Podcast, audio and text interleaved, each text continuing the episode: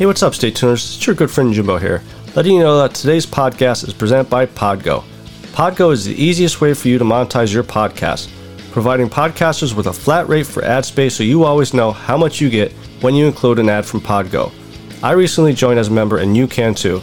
Apply today and let them know that you heard from Stay Tuned Sports and you start earning today. That's podgo.co at podgo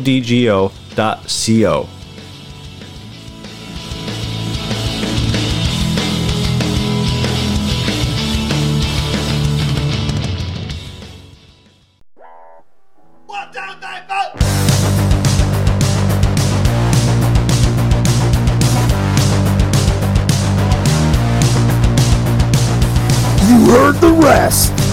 Now here's the best. Stay tuned sports podcast. And hello there, all you Stay Tuners. Welcome back to another episode of Stay Tuned Sports. It's your good friend Jimbo here, kicking off the show with um, quite a few um, topics I want to touch on.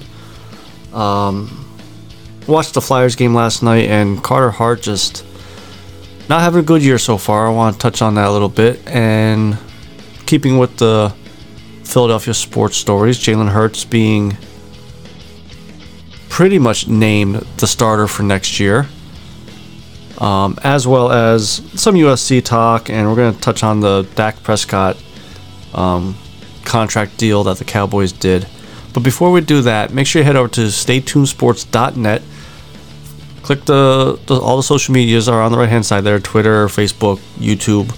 You know, click the, follow, subscribe, do all that stuff. That way you can get all the updates um, when the shows come out, as well as any new merchandise that we uh, are creating, which also on the um, website there, merch tabs up top there. Click it, very easy to get to, and uh, much appreciate the, the support from all you guys.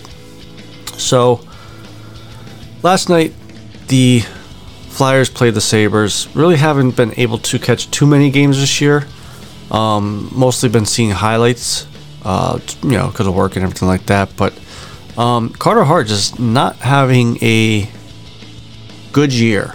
Um, right now, you know, like last year, he was the phenom and all that stuff for the Flyers, um, goaltending, and I think he was only averaging like giving up like 2.8 or 2.9 goals a game and um, had a, a winning record.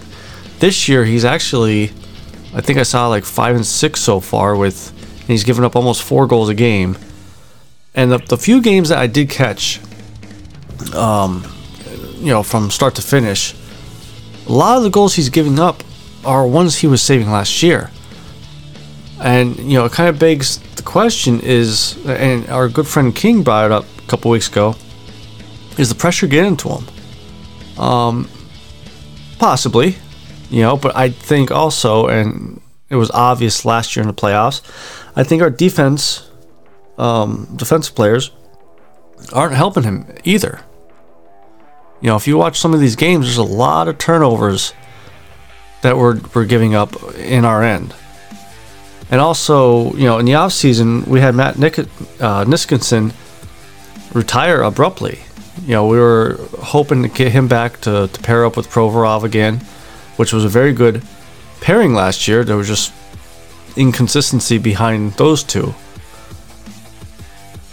I mean, right now, you know, the, the Flyers are still in good shape as far as playoffs and things like that, but if you're going to want to win a championship this year, you got to shore up that goaltending and the defensive pairs.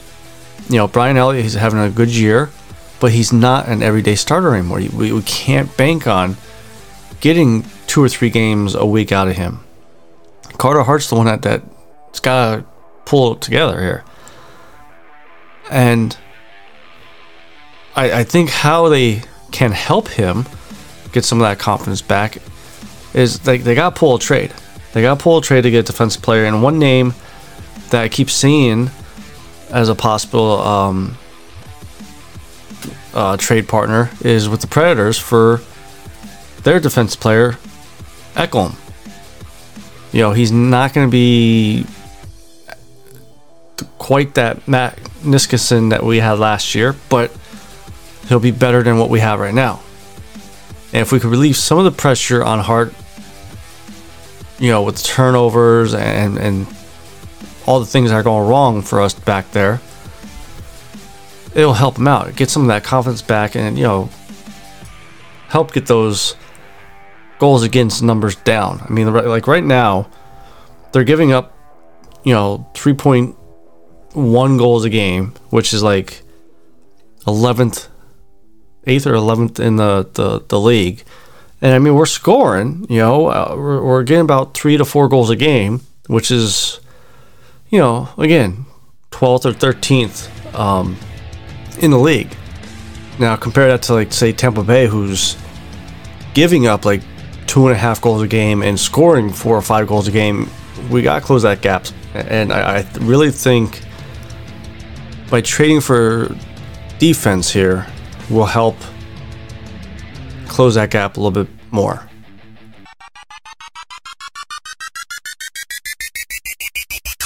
So this past week came out Chris uh, Chris Mortensen was reporting that Jeffrey Lurie has instructed excuse me, instructed um, pretty much everybody in the Eagles organization that he wants the team to build around Jalen Hurts this year and not even to bring in a quarterback for competition.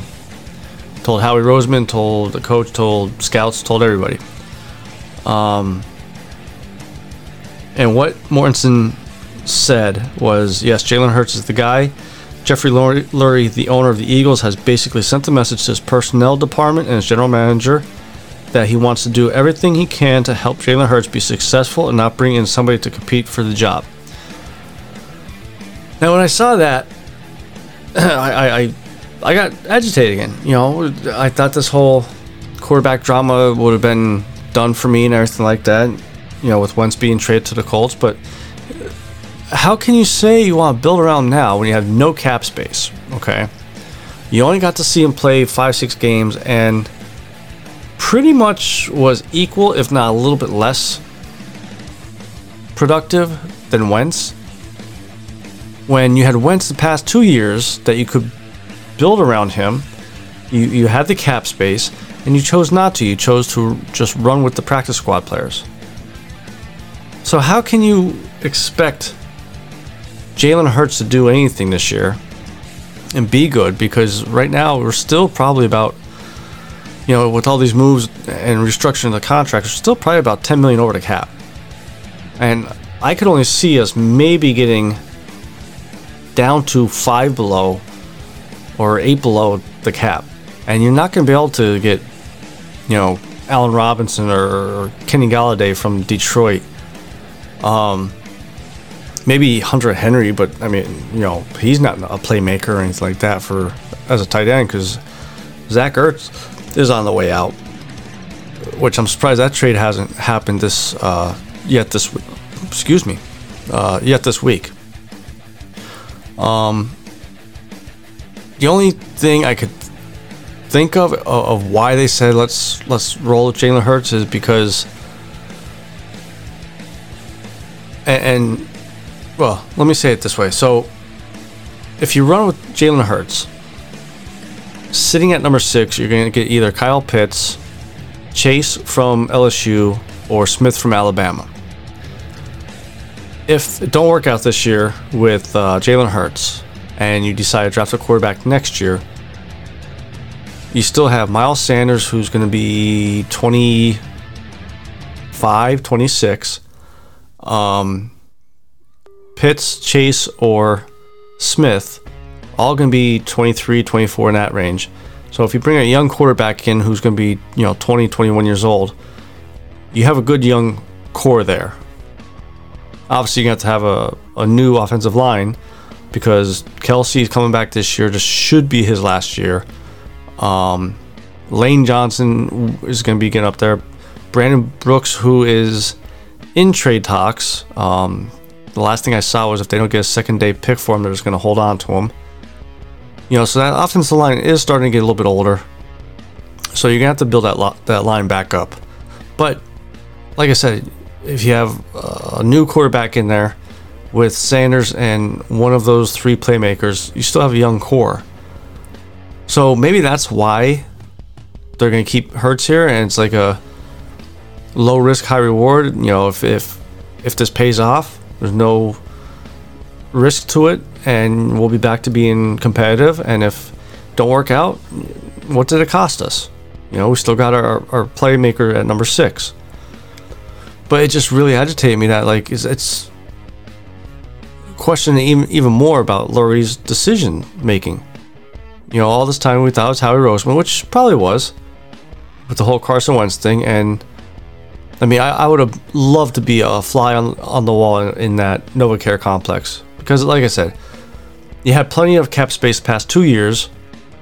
It's just that this year, all their big contracts are finally catching up to them. Had room to sign playmakers or trade for big playmakers to help get Wentz those playoff wins and a Super Bowl.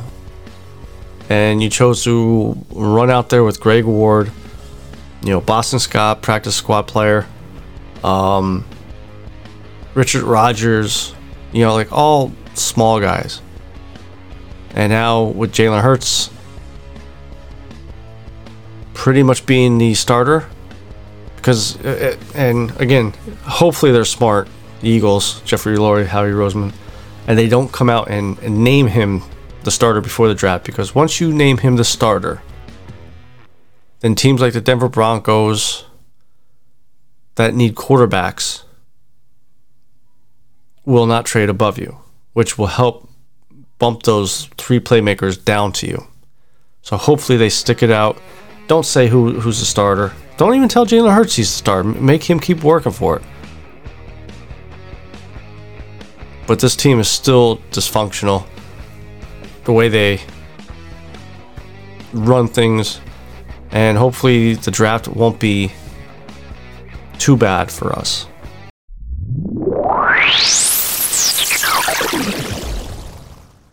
So this past week, Dak Prescott finally is going to the bank. Him and the Dallas Cowboys officially come to an agreement for a four-year, $160 million contract, including 126 million guaranteed. Now, even though it's a four uh, four-year contract, basically it's a six-year contract with the last two years voided. I'm happy for the guy.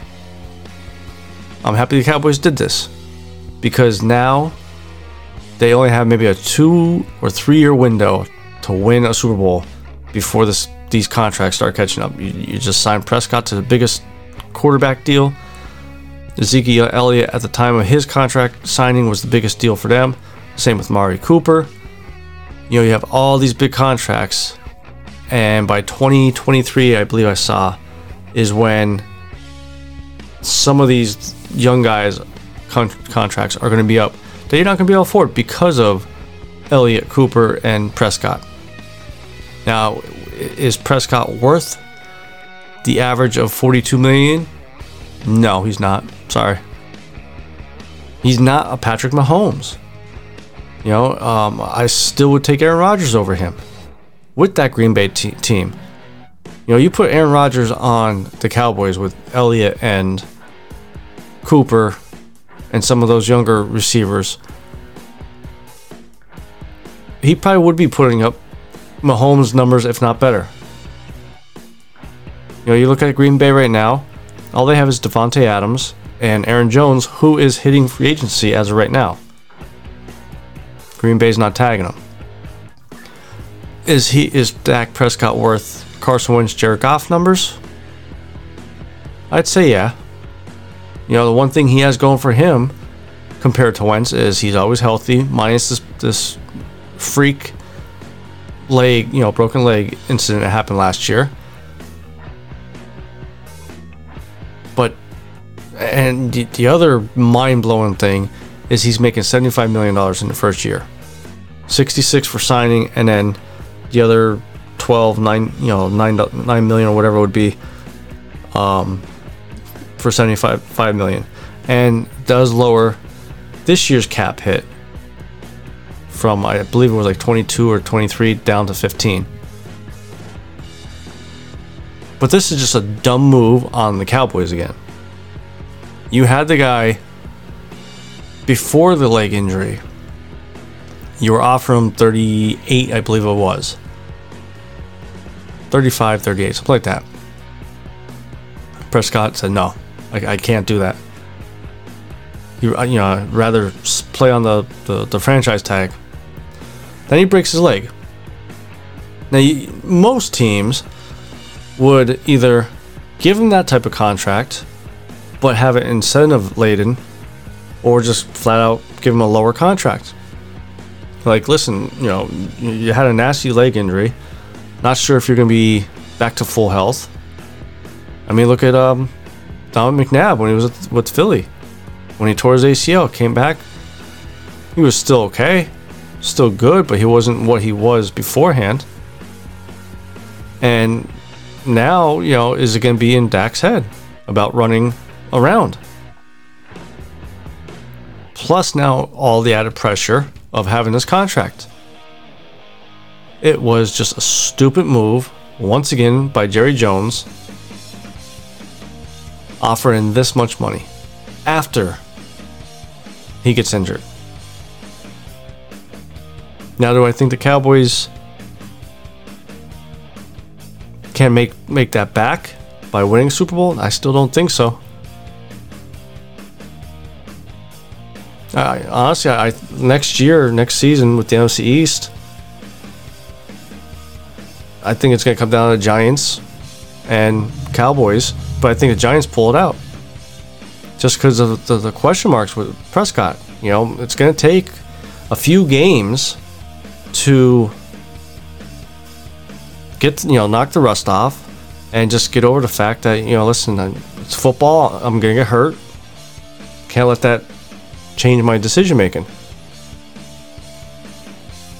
And the other thing with this contract too if you watch um, prescott's numbers he can be inconsistent you know one game he could throw four you know four 450 yards three touchdowns no interceptions and the next game he could throw for 120 and three interceptions At least, again, with Mahomes or Aaron Rodgers, Tom Brady, at least they, they're consistent. So they deserve that money. And, and you know, one of the the memes that came out um, after the Prescott deal was here's Tom Brady every year giving money back to the team and winning Super Bowls. But yet, all these other teams are giving huge contracts on top of past ones to one up each other and aren't winning anything. So who's doing it wrong? And I think Jerry Jones and Dallas Cowboys did it wrong and got it wrong once again.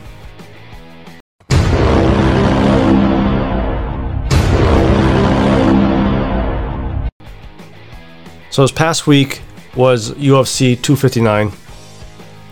Um, Adesanya versus Blachowicz and I I wasn't able to tune in to watch it, but next day I saw there was uh, some controversy, much like every UFC pay per view there is, and there was a disqualification in one of the championship matches, which handed the belt to the challenger. Excuse me. So Petr Yan was fighting Aljamain Sterling for um for the 135 pound belt. And sterling was down two rounds to none. According to the scorecard of the third round for the third round at the time of the incident had sterling winning but petr yan was coming on and starting to take the third round away from sterling well during the third round sterling was had a knee on the ground, which is considered a down opponent, and Petr Yan, for whatever reason, decided to knee Sterling in the head, which brought the ref to, to pause the match and eventually calling a, a disqualification against the champ, which handed the belt to Sterling. Now, when this does happen, typically the rule is I think it's like you get five minutes to you know get the cobwebs knocked out of your head. Um, and if you want to go on, you can go on, but it's your choice. If you don't want to go on, or the doctor can come in and make the decision on his own. So, after the ref talks to the doctor a little bit, they both decide that Sterling probably could not, you know, go on any further. Definitely, I mean, if you watch the video, you, you know, I'm sure you can find it on Twitter or Facebook. But if you watch, I mean, it was a clean shot right to the forehead, and definitely, definitely rocked Sterling. Five minutes would not give him enough time to to, to regain his composure. But the problem, the, the reason why I'm bringing this up is I, I'm I have issues with the people that are saying, "Oh, he should have went on. Oh, he should have been like um, Alex Lionheart Smith against Jon Jones." Why should you know? Why should he go on if he's concussed? And he's not the one that did the illegal move. Petr Yan is a champ. He knows the rules. He knew he was down. Why even bother throwing it? Like Dana White said, he was up two rounds to none. There was no need for him to to, to throw that. He was on the verge of even taking the third round back from Sterling to go up three nothing. And this, you know, UFC's been around now for 25 plus years, and this is the first time that a champion was disqualified and, and the belt changed hands due to a disqualification. But that's nor here nor there. The fact that we have people out there, fans, fighters, saying, "Oh, he should get a Golden Globe. Sterling should get a Golden Golden Globe for for acting," all because you know afterwards pictures came out of him holding the belt and, and celebrating with his family. So it's wrong to celebrate with your family that you won a champ uh, championship, even though he said it doesn't fully feel like a championship. And it's also he's not ducking Petr Yan. He said that once he's fully healthy, they will do the the fight back. So it's not like you know if if he said no, I'm gonna fight you know Cody Garbrandt or Shane O'Malley or you know someone else then I would say, okay, you know, now, now you're ducking Petr Yan. But a situation like this, you have to run it back. And Dana White already said that, you know, they're gonna they're gonna do that. They're gonna run it back. But I just can't believe how many people out there are like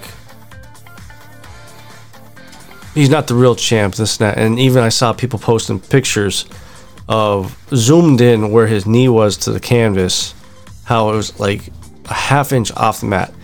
Yeah, well, that's because the force of Petr Yan's knee hit him so hard, it, it picked him up. Take a picture right before the knee connect it, and if it was up, then Petr Yan has a good case to get this overturned if he wants to appeal it. But I'm sorry, his knee was down. The rules are the rules. The only other way, you know, you don't want championships to to change hands, something like this, for future reference, make it a no contest. So that way the champ retains his belt, but the champ loses his purse for that fight.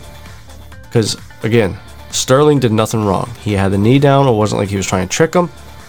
Had the knee down on the canvas. And it just Petr Yan was dumb and decide to throw an illegal knee.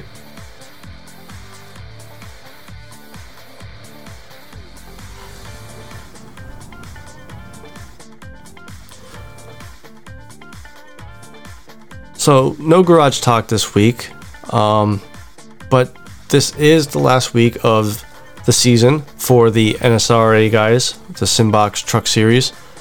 And after watching last week, I don't know if you guys tuned into the, the race last week. It was a hell of a race by everyone. Um, they're going to Chicagoland this weekend, and Mitchell Adams pretty much has the championship wrapped up as long as he doesn't get all flat tires before the first lap starts, basically. Um, but there's still some good um, position battles to figure out, you know, second, third, fourth place, all them there. So I would suggest you guys tune in uh, Friday night over on 3Y TV at 9:30 to you know give it a watch. Uh, Like I said, I've enjoyed it all season long. You guys are, are very competitive from top to bottom, and I, I don't believe there was one bad race this year. And if you guys tune in to watch it, I'm telling you guys when it's the, the Stay Tuned Sports Truck Series next season, it's going to be even better. They they're going to take a couple weeks off after this weekend, and they will be coming back um, April 2nd, kicking off the 2021 Stay Tuned Sports Truck Series. And like I said, it's going to be fun. There's going to be giveaways throughout the season that we will be doing. But you got to tune in. 3Y TV on YouTube. I think that's going to be it for this week, though. Um, head over to staytunesports.net. All our social media accounts are on the right hand side there. Make sure you click them, subscribe, like, tweet out, retweet out, do whatever you got to do to, to help show us support. So, till next week, this is your good friend Jimbo, signing out.